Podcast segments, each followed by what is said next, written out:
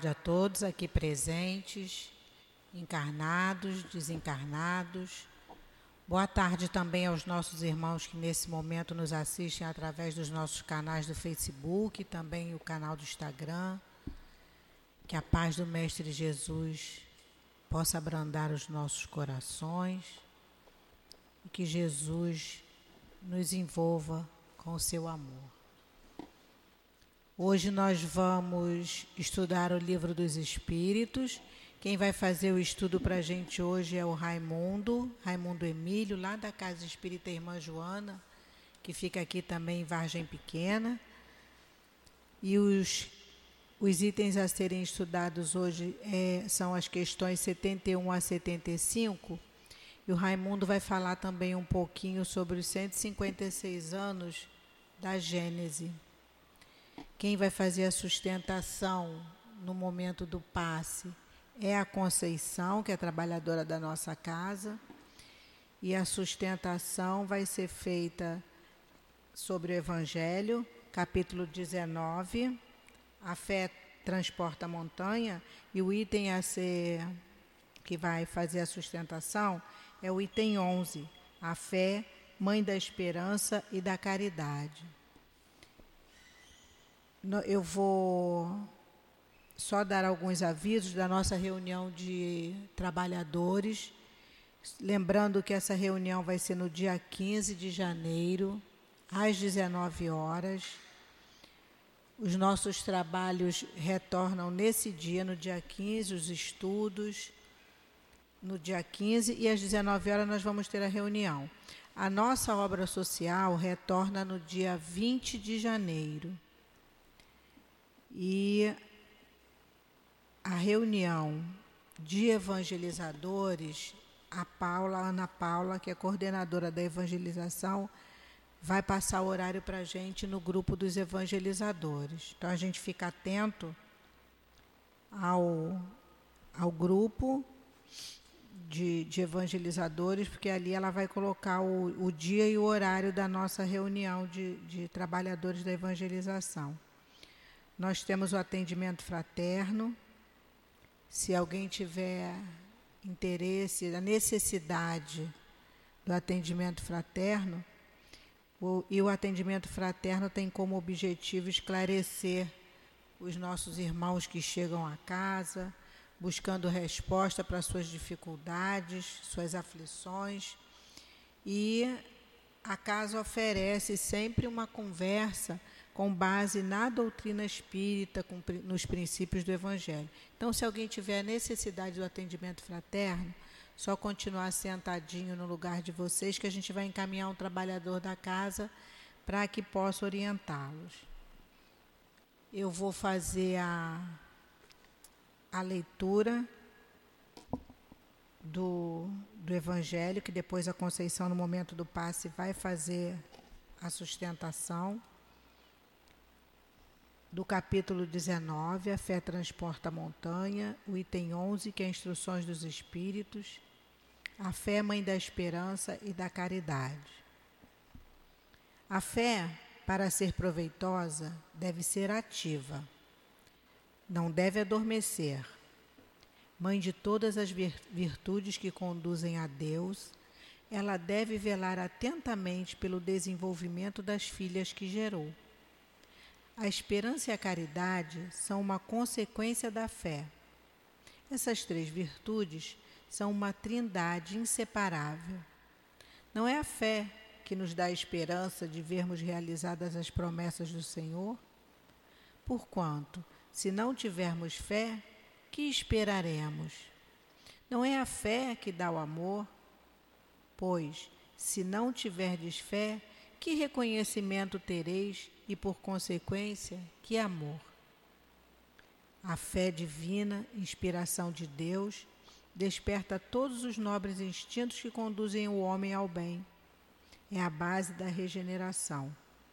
É preciso, pois, que essa base seja forte e durável, porque, se a menor dúvida vier abalá-la, o que acontecerá com o edifício que construíste sobre ela? Construí, portanto, esse edifício sobre fundações inabaláveis. Que a vossa fé seja mais forte que os sofismas e as zombarias dos incrédulos, porque a fé que não desafia o ridículo dos homens não é a fé verdadeira.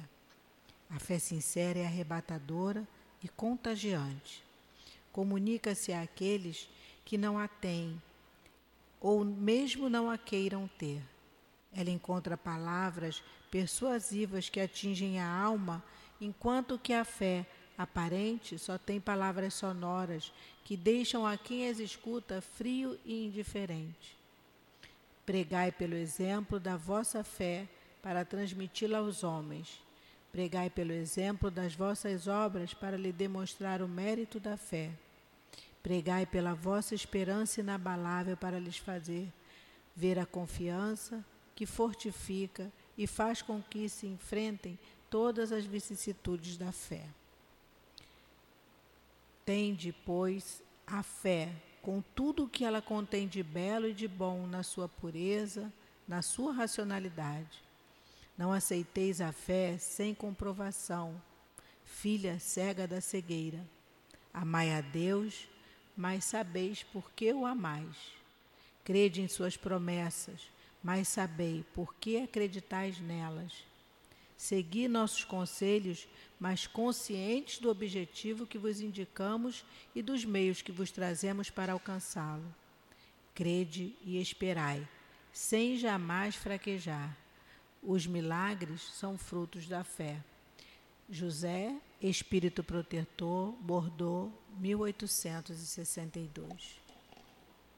E vamos agora elevar os nossos pensamentos a Deus, nosso Pai, a Jesus, nosso Mestre, irmão querido a esses espíritos amorosos que preparam o nosso ambiente e recebem a cada um de nós com seu amor.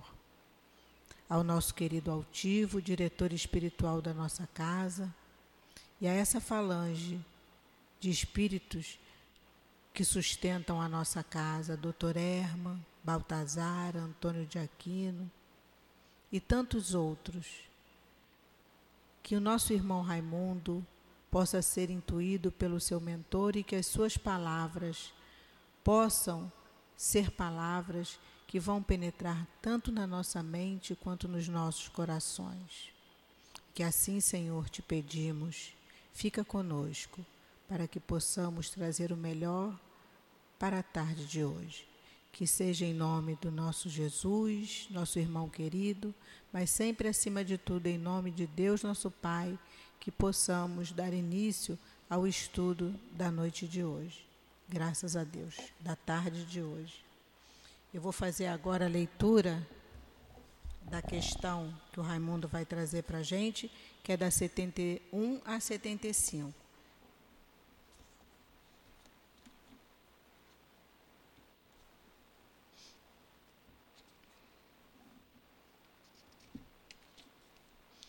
E a questão 71 esse, e a, até a 75 fala sobre a inteligência e o instinto.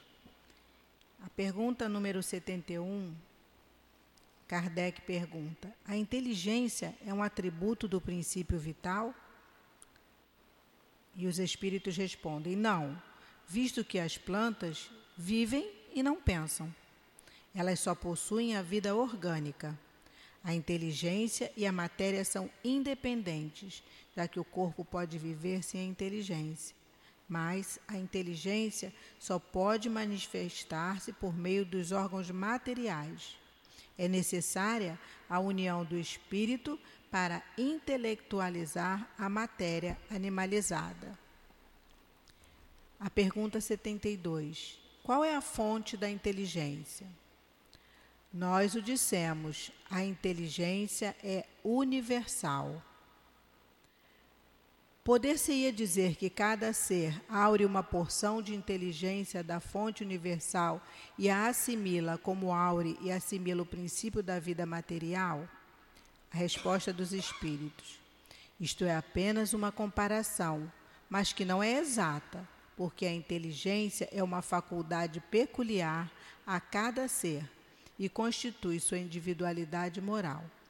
Além disso, vós o sabeis, há coisas que não é dado ao homem penetrar, e esta, no momento, é uma delas. Eu vou passar a palavra agora para o Raimundo.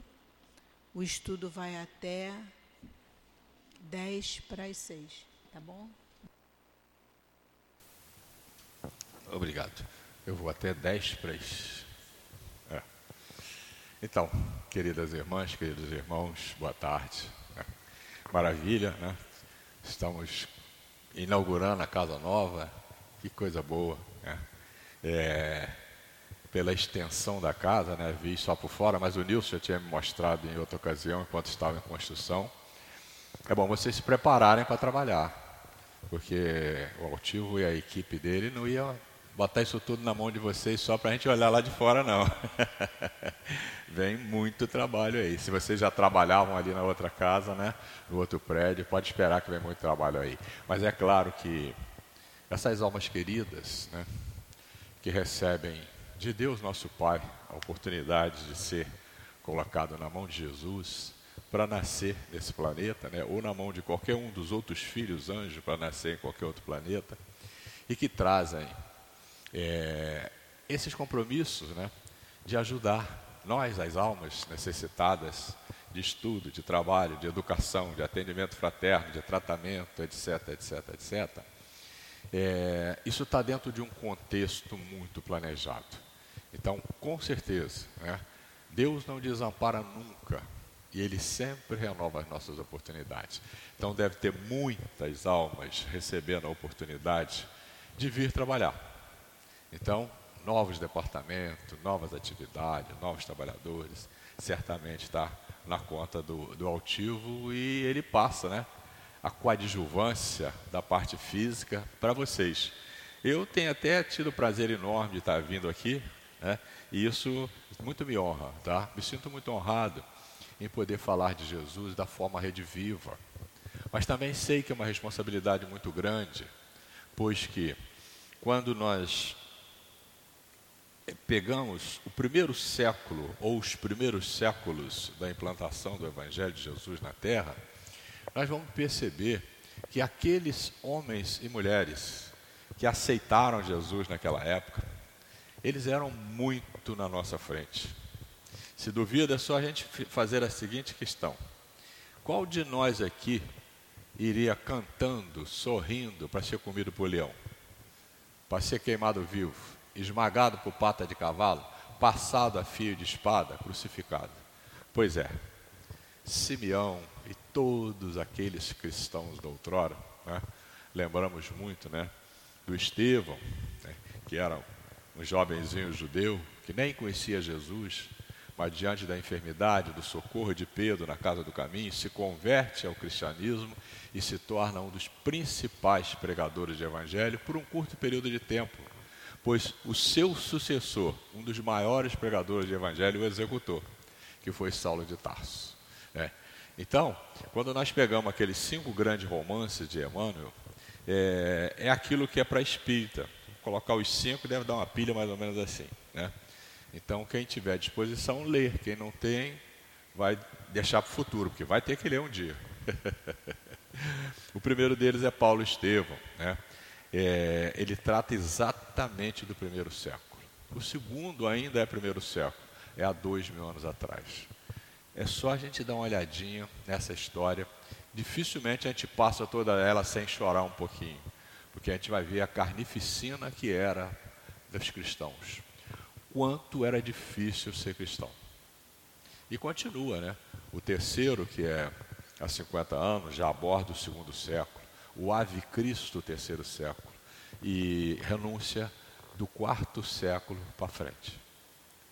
Da, até o quarto século ainda era muito sofrível. Ainda hoje, tá, ser cristão de verdade ainda causa algumas celeumas àqueles que não conseguem ver a vida do Espírito. Essa é a grande sacada do Consolador prometido por Jesus e que Jesus amarra lá no Consolador, né? Que quando ele chegasse, né? Tem muita coisa lá, né? O Consolador, a maioria dos espíritos só conhece João 15, 16, 17, né? Que é o capítulo 6. Mas vá lá no Novo Testamento e leia. Você vai ver que é o 14, o 15 e o 16, Jesus prometendo o Consolador. No 16 ele chega a falar assim: para os apóstolos, que é a mesma coisa que está falando para nós. Gente, tem muita coisa que eu gostaria de falar para vocês, mas vocês não suportariam. e também não entenderíamos. Então, por isso, nós precisamos entender aqueles que ainda não entendem a vida no mundo espiritual como nós, ou até aqueles que entendem muito mais do que nós, porque nós também, até outro dia, não entendíamos e não aceitávamos. Né? Mas essa é, então, a grande tarefa do Espiritismo. O que está amarrado lá em João 14, 26? E o Consolador, que meu Pai enviará em meu nome, ele vai ensinar tudo que eu não posso agora, quer dizer, há dois mil anos atrás, e fazê-los lembrar o que vos tenho dito, quer dizer, recordar aquilo que Jesus falou. E agora da forma rediviva, uma linguagem rejuvenescida, uma linguagem clara, direta, tá? sem parábola, que Jesus teve que usar parábolas, porque nós não entenderíamos. Então ele criava as historinhas de acordo com o grupo que ele estivesse falando. Se ele estivesse no meio do campesino, ele falava para o campesino. Se ele estivesse entre os criadores de ovelha, falava para os criadores de ovelha. Para os pescadores, etc, etc. Como o anjo que é, um imenso comunicador, ele sabe perfeitamente que se quiser se comunicar, você precisa fazer uso da linguagem que acessa quem você quer, o seu objetivo, o seu alvo. Né? Isso é uma responsabilidade, um compromisso muito grande de nós espíritas. Tá? Temos a oportunidade de estarmos trabalhando, estudando, sendo tratado, participando de uma casa dessa e também de estarmos divulgando o Evangelho. Através dos cursos que nós coordenamos, através dos atendimentos que nós fazemos, das palestrinhas que nós fazemos, etc, etc, etc. Cabe a nós hoje, quando falarmos de Jesus, mostrar pra, pelo menos para nós, que mais precisamos, que Jesus não é artigo religioso e nem mito, o que tem sido usado durante muitos séculos. Né? Ele não pertence a nenhuma religião, ele não tem nada de mito, né? ele é um ser concreto. Né? É o unigênito, o único que conseguiu perceber isso era João, né? o amigo dele, o mais elevado dos doze apóstolos, que nós sabemos que é o mesmo Francisco de Assis, né? João Evangelista é, o, quer dizer, o João apóstolo, não é o João precursor, o João Batista, que ele era primo de Jesus, um espírito muito elevado também, né? de tal maneira que ele é o único que Jesus fala da elevação além da própria. Jesus fala assim: dos profetas nascidos de mulher, João é o mais elevado que tem na terra. Imagina. E observe que a forma de nascer de João era a mesma de Jesus. Isabel era infértil, assim como Maria não teve contato com José para Jesus nascer. Tá? São almas de altíssima envergadura, né? E esse, o João evangelista, um dos doze apóstolos, era o mais jovem deles, mas o que mais compreendia Jesus. Ah, não é que Jesus amava mais ele, não, não, não. Jesus amava ele como ama minha, você do mesmo jeito. Ele não ama ninguém mais, nem menos. E é João que tinha muito adiantamento naquele momento, e tem muito ainda hoje, e que conseguia se aproximar de Jesus por questões de afinidade. Tá? Então, o nosso tema, é, ele encerra a primeira parte do Livro dos Espíritos. É, o Livro dos Espíritos, sabemos, né, ele é escrito em quatro partes. E essas quatro partes, para constituir o Pentateuco kardeciano, os cinco livros do ensinamento espírita, do conhecimento espírita, Cada parte dessa, codificador, por orientação do Espírito e Verdade, escreveu um livro de aprofundamento. E não por acaso, o livro de aprofundamento da primeira parte é a Gênesis, que hoje está fazendo 156 anos. Né? Foi no dia, é, bem no iníciozinho, né? no dia 6 de janeiro de, é, de 1868, 1800, 1868, que o Kardec lançou esse livro. Esse livro já estava pronto há algum tempo, tá? Mas o Espírito Verdade, lá no início do livro, tem essa orientação. O Espírito Verdade chega para Kardec e fala: Não lance esse livro enquanto eu não te autorizar.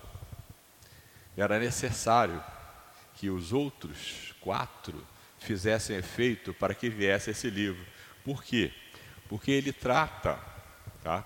Ele trata dos milagres, da parte científica, entendeu?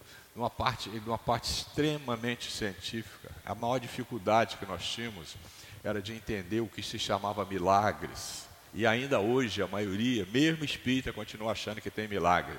E não tem milagre. Se tivesse milagre, seria derrogação da lei de Deus. Como é que ele vai dar um milagre para um e não dá para outro?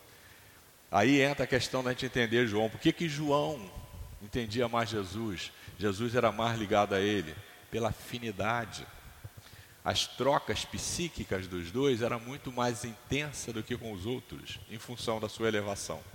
A mesma coisa é a questão da, da cura, a questão do tratamento, a questão da harmonia, a questão da fé que a nossa irmã leu ali. Isso tudo é desenvolvível e está ligado ao nosso tema, a inteligência. Tá? Então, é, por que então que a gente não, percebe que não tem mais milagre? Você vai lá na Gênesis, no capítulo 14, é o melhor capítulo que tem é, na obra da codificação para entender a questão dos fluidos. Como é que isso funciona? Entendeu? Hoje, a ciência nos mostra, a ciência, hoje não, já há muito tempo, a ciência nos mostra uma coisa que, vamos chutar aí, há 500 anos, quando o Cabral chegou aqui no, no, no país, no nosso, no nosso país, é, se você pegasse um saco plástico, vou fazer uma coisa simples, para fazer uma amostra bem transparente e com bom tamanho, e passasse ele assim na atmosfera, e fechasse, você não ia ver nada. Você consegue ver alguma coisa? Ele está cheio, você vê que tem coisa, mas você não consegue ver. Por quê? Porque isso aqui é um fluido gasoso. Mas isso aqui é um composto tá? e de diversos elementos. Aqui você tem o oxigênio imprescindível para nós, tem o nitrogênio que faz o equilíbrio disso, você tem gás carbônico, você tem etc, etc, etc, etc. Uma gama de gás. Que tu botei 500 anos porque é uma data importante, que é quando o país foi descoberto, né? É, mas durante muitos séculos nós não sabíamos que isso existia. Então, muitos de nós ainda não percebemos que existe fluido, o fluido cósmico universal, que é a matéria primitiva, que envolve todo o universo, aliás, preenche todo o universo.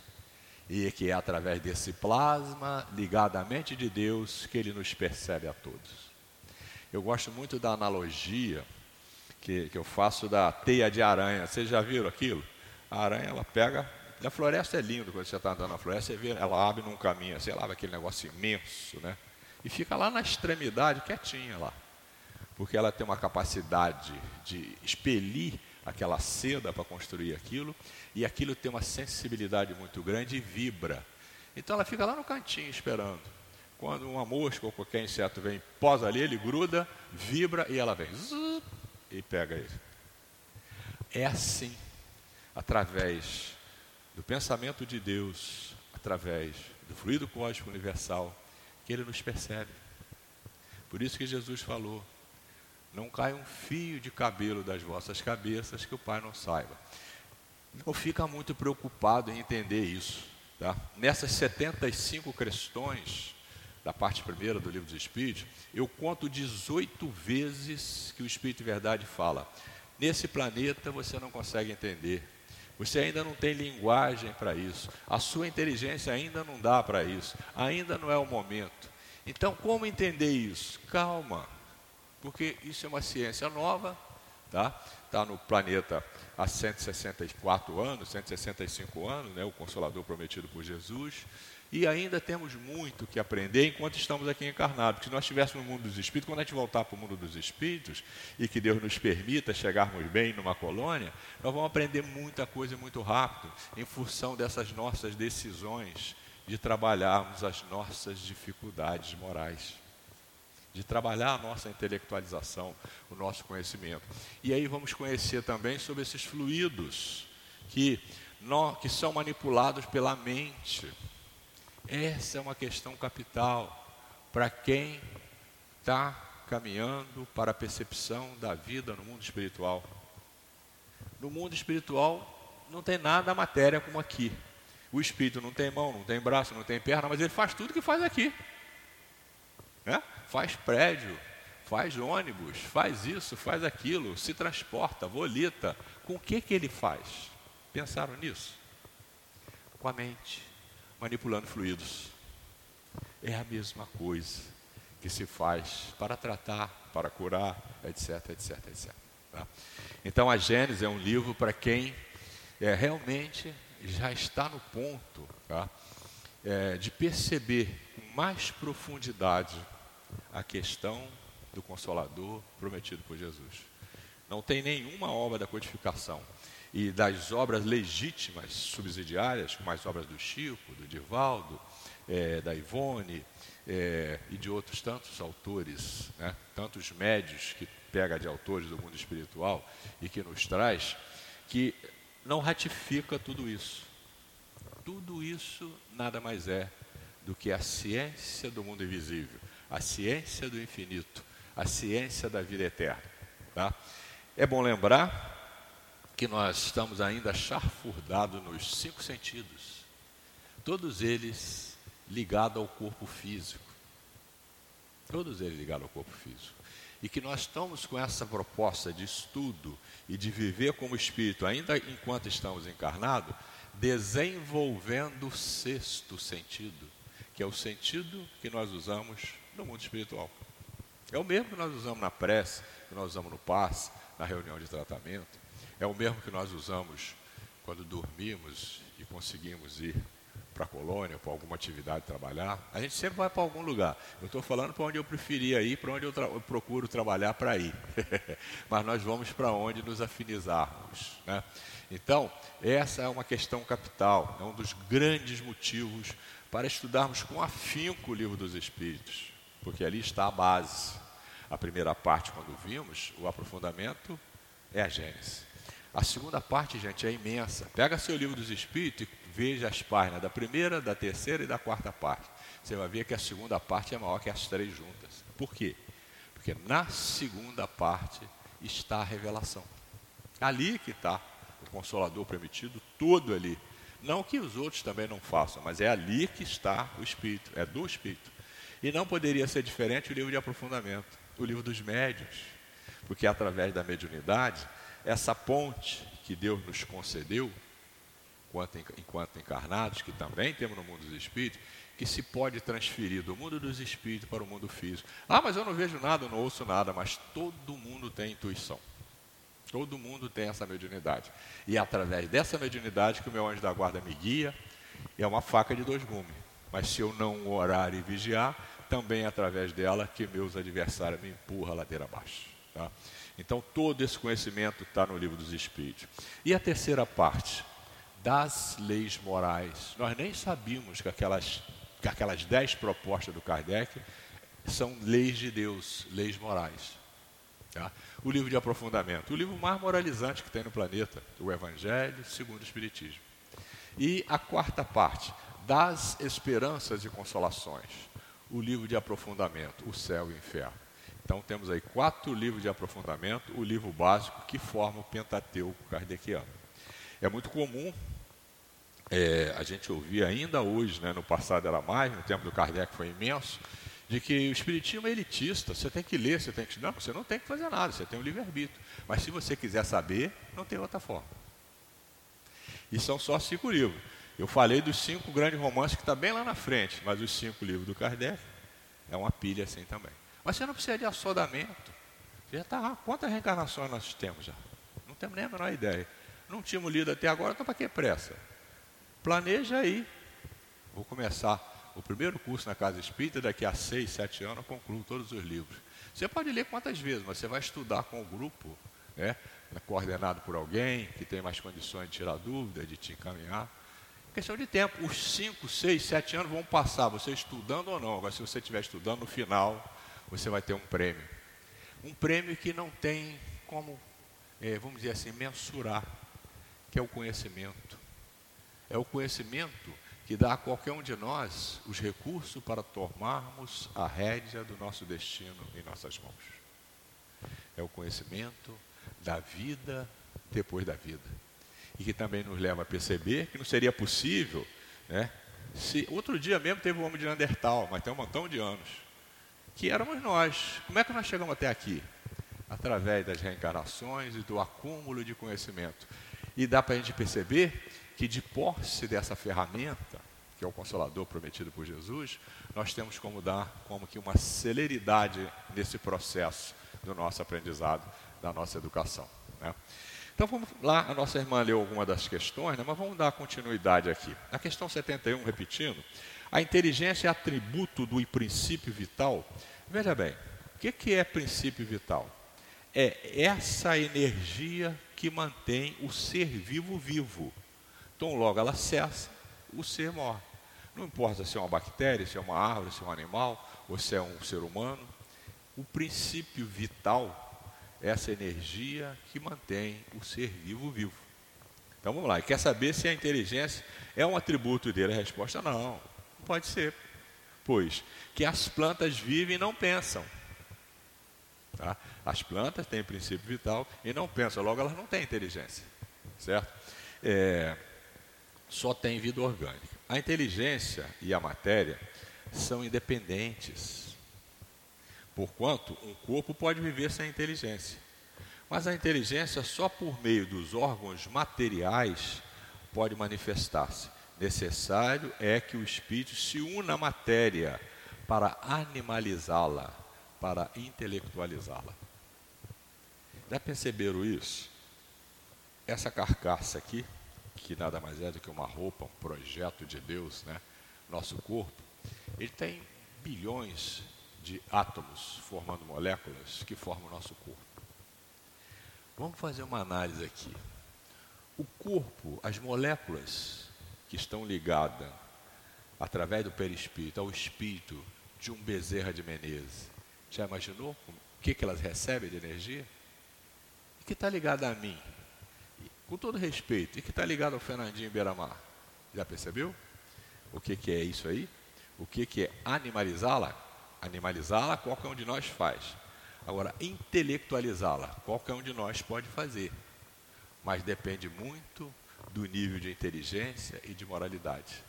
Por isso, lembre-se, tá? Eu espero que eu me lembre que eu tenha condições de fazer, não esteja muito enrolado nesse momento. Mas quando desencarnar, que viu que olha para ele lá caído e fala: Obrigado, meu irmão. E agradeça a Deus por ter nos emprestado essa máquina com tanta perfeição. Entendeu? É, e tudo que nós fazemos de bem, do bem e pensamos no bem, aliás, nós, tudo que nós fazemos é fruto do pensamento.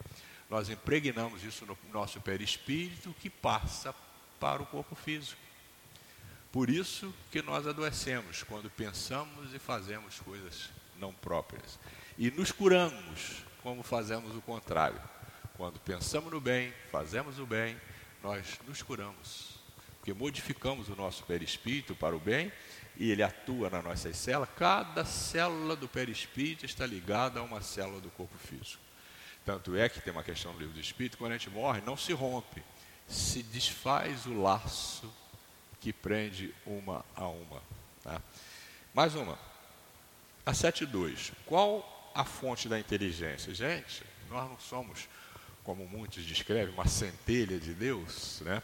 Já o dissemos, a inteligência universal. A inteligência universal. Lembra da questão 1 do livro do Espírito, que não tem artigo? Que é Deus? É a causa primária de todas as coisas. Isso não foi difícil para nós que já éramos cristãos entender. Nós já sabemos que Deus é o Criador de tudo, menos do mal mas não sabíamos que ele é a inteligência suprema do universo. Nós não associamos, nós sabemos que ele é o máximo em tudo, mas eu, pelo menos, nunca tinha associado Deus à inteligência. Aí está. Então, qual é o máximo de inteligência? É de Deus. Abaixo dele, dos anjos, e vem descendo até chegar a nós e continua descendo. Por isso, o, o termo inteligência e instinto, ele vem muito a calhar, entendeu? porque são duas coisas bastante parecidas. A 72A. Poder-se-ia dizer que cada ser tira uma porção de inteligência da fonte universal e assimila como tira e assimila o princípio da vida material? Ele fala: Isso não passa de simples comparação. Todavia é inexata, porque a inteligência é uma faculdade própria de cada ser e constitui a sua individualidade moral. Demais, como sabeis, há coisas que ao homem não é dado penetrar, e esta, por enquanto, é desse número. Então, essa é uma das questões, das 18 questões que eu acho na primeira parte, que nós não temos condições de saber alguma coisa, muitas coisas ainda. Não temos inteligência para isso, não tem utilidade para nós também. Né? Então, veja bem, é, a inteligência é individual, nenhum de nós aqui tem a mesma inteligência. Nenhum de nós. Ela é o quê? Ela é o somatório do nosso conhecimento intelectual e moral. É o desenvolvimento do nosso cérebro perispirítico e espiritual. Ah, mas ele tem aí é o cérebro físico. O cérebro físico é matéria, ele vai apodrecer. Ele é simplesmente através, é, o que nós fazemos é do espírito através do perispírito para chegar nele. No cérebro físico, não tem nada, é igual um computador. O computador sem programa ele faz o quê? Nada, ele não existe. Você tem que colocar um programa nele para que ele possa fazer alguma coisa. O espírito é o nosso programa, o nosso corpo é o hardware, é a máquina. O nosso espírito é o software, é o que faz a máquina funcionar. Mais um pouquinho. Às sete. Então vamos para sete e três. O instinto independe da inteligência? Precisamente não. Por isso que o instinto é uma espécie de inteligência. É uma inteligência sem raciocínio. Por ele é que todos os seres provêm as suas necessidades. A inteligência dos animais está muito aquém da inteligência do ser humano mais primitivo. Mas ele, muitos dele constroem ninhos, constroem casa, é, se alimentam, se abrigam, se defendem, etc, etc, etc. Tá? Quase totalidade por instinto. Mas não tem um pouquinho de inteligência ali? Então não dá bem para separar a inteligência do instinto. Tá? Mas nós vamos perceber que o instinto é como que fosse uma carga. Todo mundo recebe isso de instinto. A inteligência não. Ela é construível de tal maneira que eu vim do homem de Neandertal até aqui, até antes dele, né? Até aqui, vou daqui até o doutor Bezerra, do doutor Bezerra até Jesus, né? desenvolvendo a inteligência. E o instinto vai ser constante. Né? Mais um pouquinho. 7.4. Pode estabelecer-se uma linha de separação entre instinto e a inteligência? Isto é, precisar onde um acaba e começa o outro? Não. Porque muitas vezes se confundem mas muito bem se pode distinguir os atos que decorrem do instinto dos que são da inteligência. Como é que é isso? É só você fazer o seguinte, ó. Quando você faz isso, você não fecha o olho. Quando alguma coisa você não leva um susto, você não pula fora. Tudo instinto. Não precisa de inteligência. Isso acontece com o macaco, com o cabrito, com qualquer um. então, o instinto, tá? É, dá para a gente perceber as ações instintivas. Elas são automáticas. E foi isso que nos trouxe até chegar ao ponto de aprender a raciocinar, a desenvolver a inteligência. Vamos algum dia deixar de ter instinto? Nunca. Vamos usá-lo sempre? Não. Daqui a pouco nós não precisamos mais de instinto. O planeta ditoso, onde nós já estaremos já um corpo fluídico, já, já sublimamos os cinco sentidos, já criamos o sexto sentido, encarnado vão viver no mínimo 300 anos, sem dor, sem sofrimento. O corpo físico lá é mais tênue do que o perispírito aqui. Tá? Não precisam mais do instinto. Porque tem capacidade de ver, de prever, etc, etc, etc. Né? Vamos lá. A última questão do tema, né? para que a gente possa esgotar e, e adiantar em mais alguma coisa, a 7.4. Pode estabelecer-se uma linha de separação entre o instinto e a inteligência, isto é, precisar onde acabam. Não, eu já li isso. É, é a 7.5. É acertado dizer-se que as, que as faculdades instintivas diminuem à medida que crescem as intelectuais? A resposta não. O instinto vai ser sempre constante. O instinto existe sempre, mas o homem o despreza. O instinto também pode conduzir ao bem. Ele quase sempre nos guia e algumas vezes com mais segurança do que a razão. Nunca se transvia. Ele é lei de Deus. O seu automatismo não tem erro. Eu, ele age automaticamente. Mas ele não pode acabar. A inteligência e não vai crescer, vai ser aquela carga ali. A inteligência não. Ela vai continuar crescendo. E aí entra uma coisa que sempre me impressionou. Codificador pergunta, não me lembro a questão no livro dos Espíritos, se há um termo no progresso do espírito. Ou seja, chega uma hora que o espírito não progride mais, ele responde: moralmente, sim, mas intelectualmente, não. Aí está numa dessas coisas que eu não vou nem tentar entender. O que será que Jesus estuda?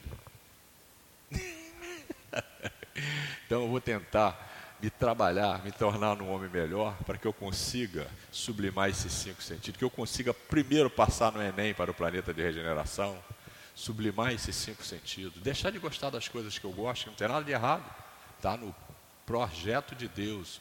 Esse é o plano de educação, é o método didático que Deus escolheu para me educar. Então não tem nada de errado eu gostar de picanha, gostar disso, daqui, não, não, não tem nada de errado. O que está errado é eu não me educar que o primeiro passo da sublimação é educar. Depois vai chegar uma hora que a gente vai, não vai precisar mais. Mas como é que deve ser isso? Aí eu estou vendo mais menino aqui do que menino.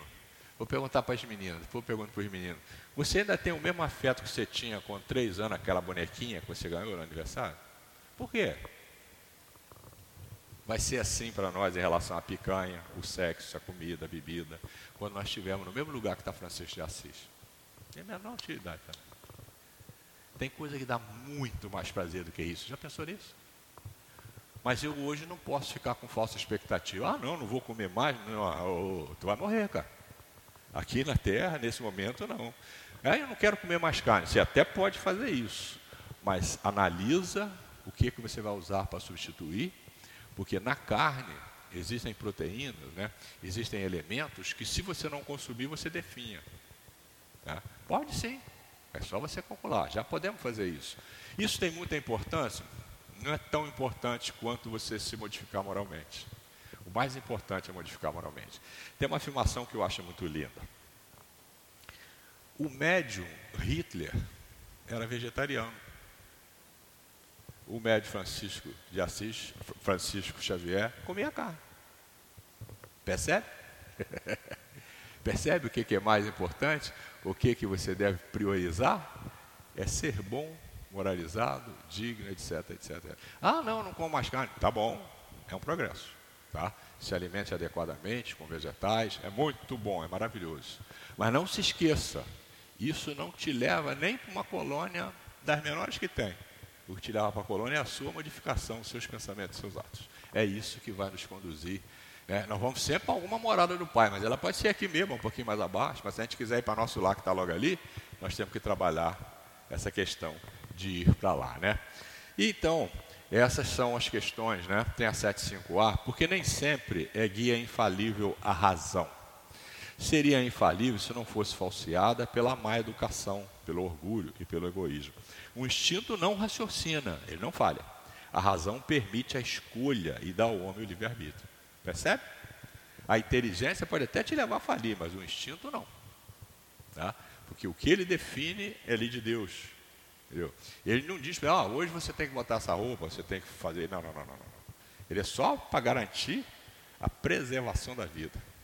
Já a inteligência não, é para você conquistar tudo, inclusive as asas de anjo. Né? Então, meus amigos, e aí, nós caímos numa situação que nós precisamos perceber. Lá na questão 189, o codificador pergunta assim: Desde o início da sua formação, goza o espírito da plenitude de suas faculdades? A resposta não, pois que para o espírito, como para o homem, também há infância. Em sua origem, a vida do espírito é apenas instintiva. Era só instinto. Quando nós estávamos nas nossas primeiras reencarnações. Ele mal tem consciência de si mesmo e de seus atos. A inteligência só pouco a pouco se desenvolve. Questão 89. A questão 190 também é muito boa, mas nós não vamos ler lá não, né? Agora, instinto de conservação. Está lá na lei de conservação, questão 702. É lei da natureza o instinto de conservação? Sem dúvida. Todos os seres vivos o possuem. Qualquer que seja o grau de sua inteligência. Num puramente maquinal raciocinado em outros. Já perceberam que quando você coloca uma planta na sombra, e se ela é uma planta que tem necessidade de estar diretamente no sol, e aqui tem uma parede, tá? ela entorta toda para ir buscar sol?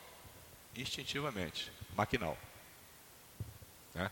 Se fosse um animal, não, ele raciocinava, saía daqui, ia para lá, mas a planta não, está colada no chão, mas ela consegue se inclinar e procurar é, os raios solares que ela precisa. Né?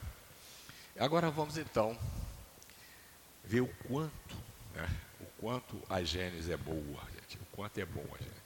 Nós vamos lá no capítulo 3, né, que para a gente recordar que no dia 6 do 1 né, de 1868, né, hoje fazendo 156 anos, você tem o subtítulo nesse capítulo 3, o instinto e a inteligência. Igualzinho, né? porque esse livro é aprofundamento da primeira parte, logo a primeira parte que nós encerramos aqui reflete lá na Gênesis. Né? E olha o que, que o codificador coloca para a gente. Qual a diferença entre o instinto e a inteligência? Onde acaba um e o outro começa? Será o instinto uma inteligência rudimentar ou será uma faculdade distinta? um atributo exclusivo da matéria? Né? Isso é o codificador, ele mesmo fala.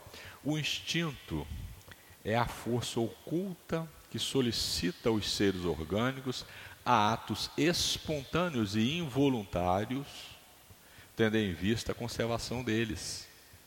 Nos atos instintivos não há reflexão, nem combinação, nem premeditação. São automáticos, são involuntários. Eles acontecem quando é necessário. É, não faz muito tempo, eu participei de uma, um seminário na, na área do RH, né, de recurso humano, em que o RH contratou uma médica especializada nessa questão do estresse, né, negócio que enlouquece tanta gente, leva tanta gente para diversas dificuldades. E eu fiquei encantado quando a mulher explicou cientificamente, uma médica que a gente vê com clareza o propósito dela, que o estresse é uma necessidade nossa. Eu, hã? O estresse é uma necessidade nossa. Aí ela me deu um exemplo que eu conheço bem.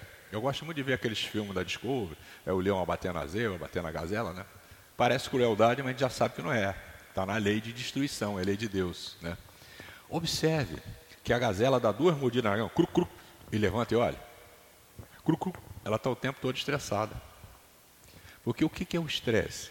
É uma injeção de adrenalina que o nosso cérebro promove no nosso corpo para termos uma reação imediata. Se ela não tiver naquele estado pré-injetada, o leão apanha todas. E, no entanto, ele não apanha todas, a maioria ganha do leão. Por quê? Porque ela injeta, complementa a adrenalina, ela já está semi-estressada, completa o estresse e pô, e parte igual uma flecha. Para nós não é mais ou menos isso, quando nós estamos em condição de risco, a gente não está pé na frente, outro atrás e pronto para fazer uma ação mais. Então, Aí eu digo, mas então como é que o estresse nos faz mal? É você injetar adrenalina demais e sem necessidade e não assimilá-la. Eu perguntei isso a ela. Assimila a adrenalina. Ela é um hormônio do seu corpo que você, o seu corpo produz e o seu cérebro injeta. Educa seu cérebro para não injetar sem necessidade.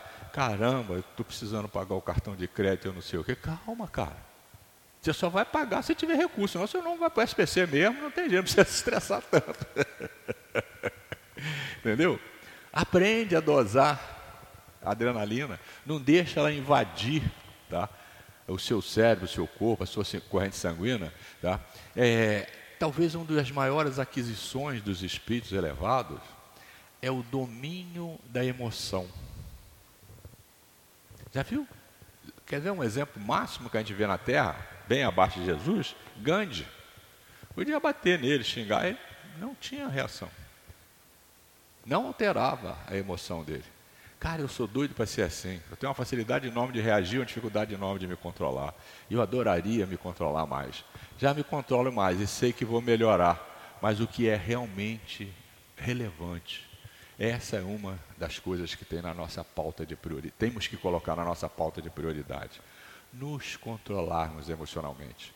Não permitir que, é, por ansiedade, a gente injeta um monte de adrenalina e depois não consegue dormir, porque ela não te deixa dormir, ela te faz correr, entendeu? Então, controle, evita injetar adrenalina quando precede a hora de ir para a cama, senão você não vai dormir, é normal. Aí enche a cara de ansiolítico, não sei o quê, quer dizer, um para combater o outro e fica aquela guerra danada. Entendeu?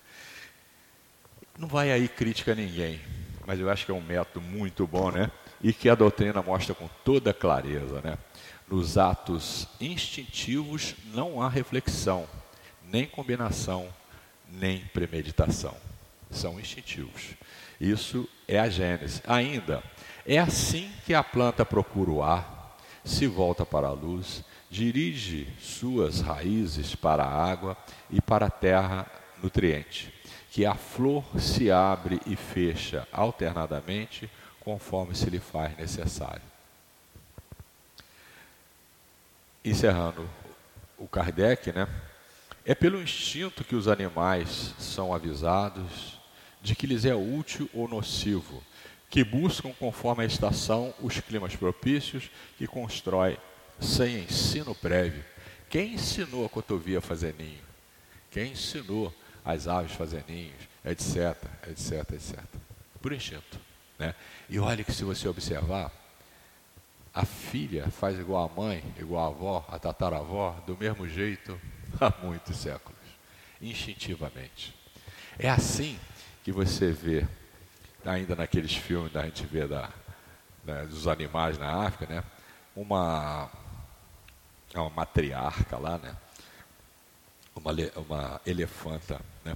que comanda o grupo, ela instintivamente sabe aonde está a água, às vezes quilômetros. Depois da água, ela sabe aonde está o capim verde, quilômetros. Instintivamente, tá? Então é assim que o instinto é, os leva a sobreviver. No homem, no começo da vida, o instinto domina com exclusividade. É por instinto que a criança faz os primeiros movimentos que toma o alimento, que grita para exprimir as suas necessidades, que imita o som da voz, que tenta falar e andar. No próprio adulto, certos atos são instintivos. E aí, meus amigos? Tais como os movimentos espontâneos para evitar um risco, para fugir a um perigo, para manter o equilíbrio do corpo, tais ainda o piscar das pálpebras para moderar o brilho da luz, a respiração, etc, etc, etc. Instintivamente. Eu costumo dizer o seguinte: você percebe que está respirando? Se eu não tivesse falado, você nem pensava. Você nem percebe que está respirando. A não ser que você esteja com algum problema respiratório. Você não percebe. E, no entanto, se você parar de respirar três minutos, começa a morrer. Com cinco minutos, morreu.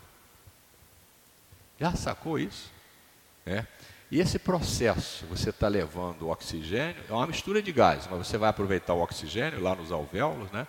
e eles vão trazer o CO2, a mesma hemoglobina que trouxe o CO2 vai soltá-lo e vai impregnar do oxigênio, vai cair na circulação e vai nos manter a vida. Cara, que laboratório é esse? É fantástico. É apenas um dos milhões, bilhões de atos que o nosso corpo realiza constantemente. É, temos três minutinhos. Tem um dos livros que talvez seja é, o principal compêndio para mostrar, diríamos assim, maior dificuldade que o espírito pode conseguir e o maior amor que a gente pode perceber de Deus, que é o Memórias de um Suicida. Esse livro é aquele livro que quem não leu vai ler. E eu conheço muita gente ah, não, o livro é muito difícil, é muito grande. É mesmo. Tá? Ele é desse tamanhozão assim, não é nada fácil. A primeira parte parece terrorismo espiritual, mas quando você vai continuando, você vai ver a equipe de Maria de Nazaré entrar, o cara só é mantido, o espírito só é mantido no vale do suicida, o tempo que ele precisa para gastar o princípio vital que está no corpo dele, que ele morreu antes. Como ele derrogou a lei de Deus, não tem como derrogar a lei de Deus. Ele infringiu a lei de Deus de tal maneira, ele vai viver essa dificuldade. Então, é, assim que a gente entende, o Vale do Suicida foi construído pela equipe de Maria de Nazaré por bondade, para proteger o suicida dos obsessores, dos vampiros, etc, etc, etc. Aí, continuando, você vai ver tanta coisa de amor e bondade que dificilmente você não chora, pelo menos de três em três capítulos. É muito bom para quem está desperto. Mas lá no final, né, sobre essa questão do nosso corpo, essa máquina perfeitíssima, né, que não se consegue copiar, é, quem conseguiu aqueles espíritos ali, daquele grupo, portugueses e brasileiros, que conseguem ir até o final do livro sem ter que reencarnar, eles recebem muita coisa de conhecimento. Né? Recebe três sábios, um que ensina o, o Evangelho, outro que leva para ver como é que é, um que ensina o sexto sentido. Né? Mas, num dado momento, eles são levados a um laboratório aonde se projeta corpos físicos. Eu fiquei extasiado. Aí você chega ali, você vê uma maquete de um corpo com tudo funcionando. Tudo funcionando. Ah, mas tem cena? Não. Tem um fluido lá rodando. Aí você vê o coração pulsando, o fluido rodando, o sistema endócrino. Você vai ver tudo, tudo, tudo, tudo. E o sábio apresenta para o autor do livro, né, o Camilo e o grupo que está com ele, os artistas do mundo invisível, né? que constrói aquilo ali. E ele falou uma coisa que deu um, um baque danado. Ele falou assim: Olha bem, analisa. É isso aqui, essa obra de arte, essa maravilha que nós entregamos para vocês. E chega lá na terra, você enfia fumaça nele, gordura para caramba, sal para caramba, comida para caramba, mas isso aqui que nós entregamos. Pensou nisso? então, esses compêndios, eles têm isso. São grandes, são complexos, são difíceis. Mas quando você estuda, você está estudando o quê? Sobre o suicídio. Mas tem tanto conhecimento lá, tanta ciência, tanto evangelho, que cada página, cada capítulo nos extasia. Por isso, uma casa como essa, né, que cada dia se prepara mais, né, agora está toda modelada num prédio imenso, tem muitos cursos e precisamos solicitar as pessoas, não é cobrar. Venha, cara, venha estudar. Mesmo que você não goste, vem ver se te serve. Porque se você começar, você não para mais. Porque aqui nós nos baseamos no binômio Jesus e Kardec. E quem conhece Jesus de verdade nunca mais vive sem ele. E quem conhece Jesus através do Kardec, vê o espírito anjo, espírito elevado, governador do planeta, o guia planetário, e se sente totalmente seguro e desenvolve a fé. Muito obrigado a todos pelas boas vibrações e a direção pela oportunidade de estar aqui. Muita paz. Obrigada, Raimundo, pelo estudo. E nós vamos passar agora para o segundo momento, o momento do passe. Eu vou pedir, por favor, aos médicos que se coloquem. Vamos elevar o nosso pensamento a Deus, nosso Pai, a Jesus, nosso Mestre, a esses espíritos amorosos que aqui se encontram, pedindo que possamos receber, através dos fluidos dos médios da nossa casa, a cura que viemos buscar, Senhor, para o nosso corpo físico e para o nosso corpo espiritual. Que seja em nome de Jesus, em nome de Deus, nosso Pai, que pedimos para dar início ao, ao trabalho dos passos. Graças a Deus. Meus irmãos, então é, nós vamos falar aqui um pouco sobre a fé, mãe da esperança e da caridade. É instruções dos Espíritos e o Espírito que nos fala é o Espírito de José, um Espírito protetor. Então ele nos fala assim, que a fé, para ser proveitosa, ela deve ser ativa. É, e a fé, ela não deve, a gente nunca deve deixar a fé adormecer. Porque a fé é o, ela é desenvolvida, ela é uma potencialidade da nossa alma que nós temos que desenvolver. Então, o que levou Jesus a dizer para nós, se tivesse fé do tamanho de um grão de mostarda, diria esta montanha: transporta-te daqui para ali, e a montanha transportaria o grão de mostarda é tão pequeno Então nós não temos, temos mesmo que trabalhar muito a nossa fé, porque temos muita pouca fé. E para a gente conseguir é, os benefícios do passe que nós estamos tomando agora, da água fluidificada, nós temos que tomar o passe com fé. Com fé que Ele vai nos ajudar no equilíbrio, que Ele vai nos curar, nos ajudar, que Ele vai trazer os benefícios para a gente. A gente tem que ter fé. E Ele fala que a fé, ela é geradora da esperança e da caridade. Porque como vamos ter esperança se não tivermos fé? Qual esperança teremos? Como vamos praticar a caridade, fazer o bem, ajudar os outros sem ter fé? Então, para tudo isso, é, temos que ter fé, porque a caridade é o amor em movimento. E este amor, este, a caridade, ela é a forma da gente demonstrar amor ao nosso próximo. Por isso que temos que ter sempre a fé a nos guiar. Está sempre buscando desenvolver a fé. Na evangelização infantil, não adianta a gente falar só para a criança sem vibrar, sem ter fé, sem confiar naquilo que estamos falando. Porque a criança não vai aprender se a gente falar só da boca para fora e não estivermos falando do coração com sentimento, com fé. Então temos que ter essa fé.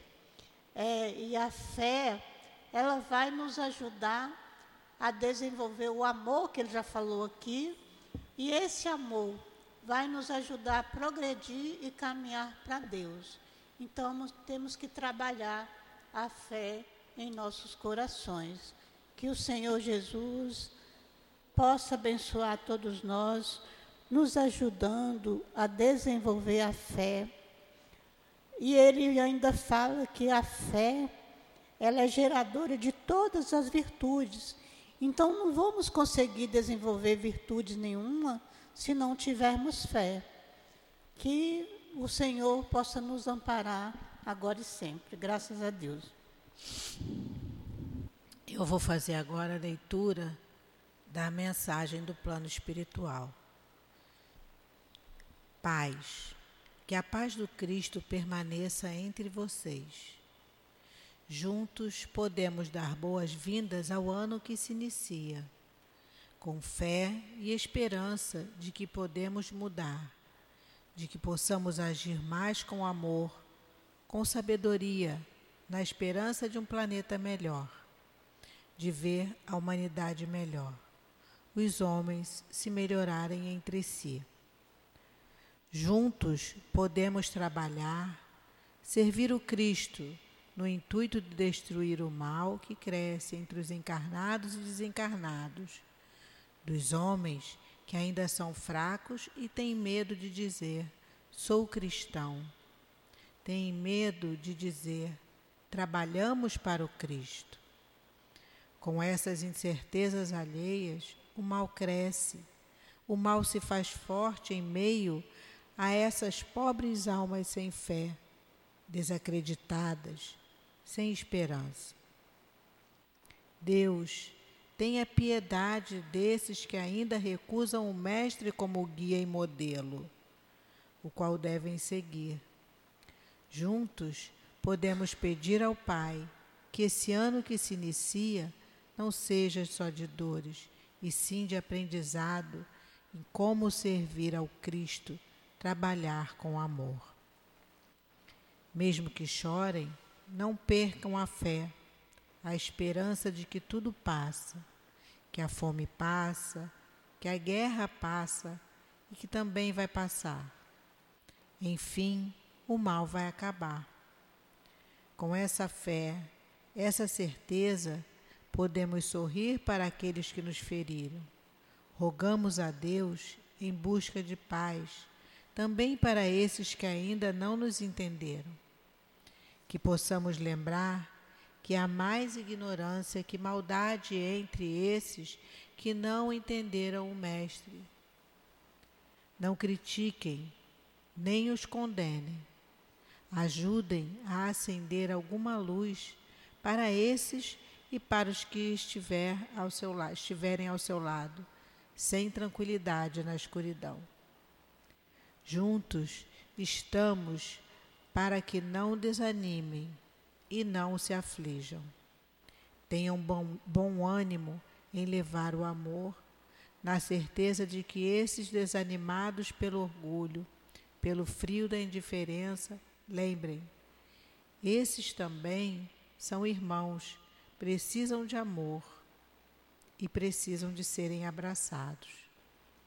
Juntos possamos lembrar que o Mestre jamais se desespera com os nossos erros, com as nossas ações, que nem sempre foram corretas. Paciente e bondoso, repete aos nossos ouvidos a todos os instantes: ama e auxilia sempre. Ajuda os outros, amparando a ti mesmo, porque se o dia voltar amanhã, eu estou contigo esperando pela doce alegria da porta aberta do seu coração. Juntos, podemos pedir ao Pai que permita que os espíritos que ajudam na organização do orbe possam estar mais próximo dos homens dirigentes, intuindo-os para que possam fazer pelas suas nações o melhor. Que o Evangelho de Jesus possa ser implantado entre as nações e fazer mudar o coração dos homens. Que a paz cresça entre os encarnados e desencarnados. Que todos vocês, trabalhadores, médios, vigiem, façam preces. O mundo invisível está agitado. Os trevosos se incomodam por estarem perdendo, por não conseguirem agir em alguns encarnados. Que dobrem a vigilância. Os ataques crescem entre os cristãos espíritas. Vigiem. Nós pedimos preces. Estamos trabalhando muito por vocês, pelos cristãos encarnados e desencarnados que precisam de ajuda. Precisam entender o que está acontecendo Muitos ainda não sabem do mal que avassala a terra e também não sabem como fazer para, para eliminar esse mal avassalador. Oh, e são poucos os encarnados que estão preparados para enfrentar. Por isso, estamos junto a vocês, que nos escutem, nos ouçam e serão protegidos. Disciplina, disciplina Jesus e Kardec, um guia irmão trabalhador do Cristo. Gratos estamos, Senhor, por termos conseguido chegar à tua casa, escutar as palavras do teu Evangelho. Mas permita, Senhor, que possamos, através dessas palavras, aplicar os teus ensinamentos na nossa vida, na nossa caminhada. Que possamos, Senhor, voltar aos nossos lares em paz, que lá chegando possamos continuar nessa vibração de amor, de paz e de harmonia que levamos dessa casa de amor.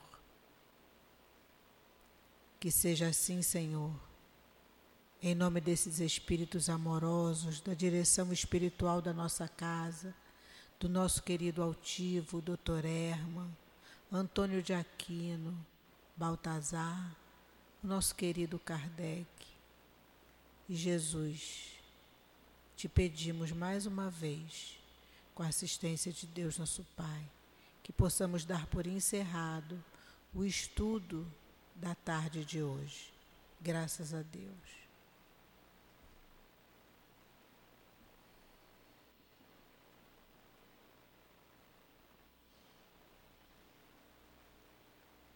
CEAP, Centro Espírita Altivo Panfiro. Uma casa de amor.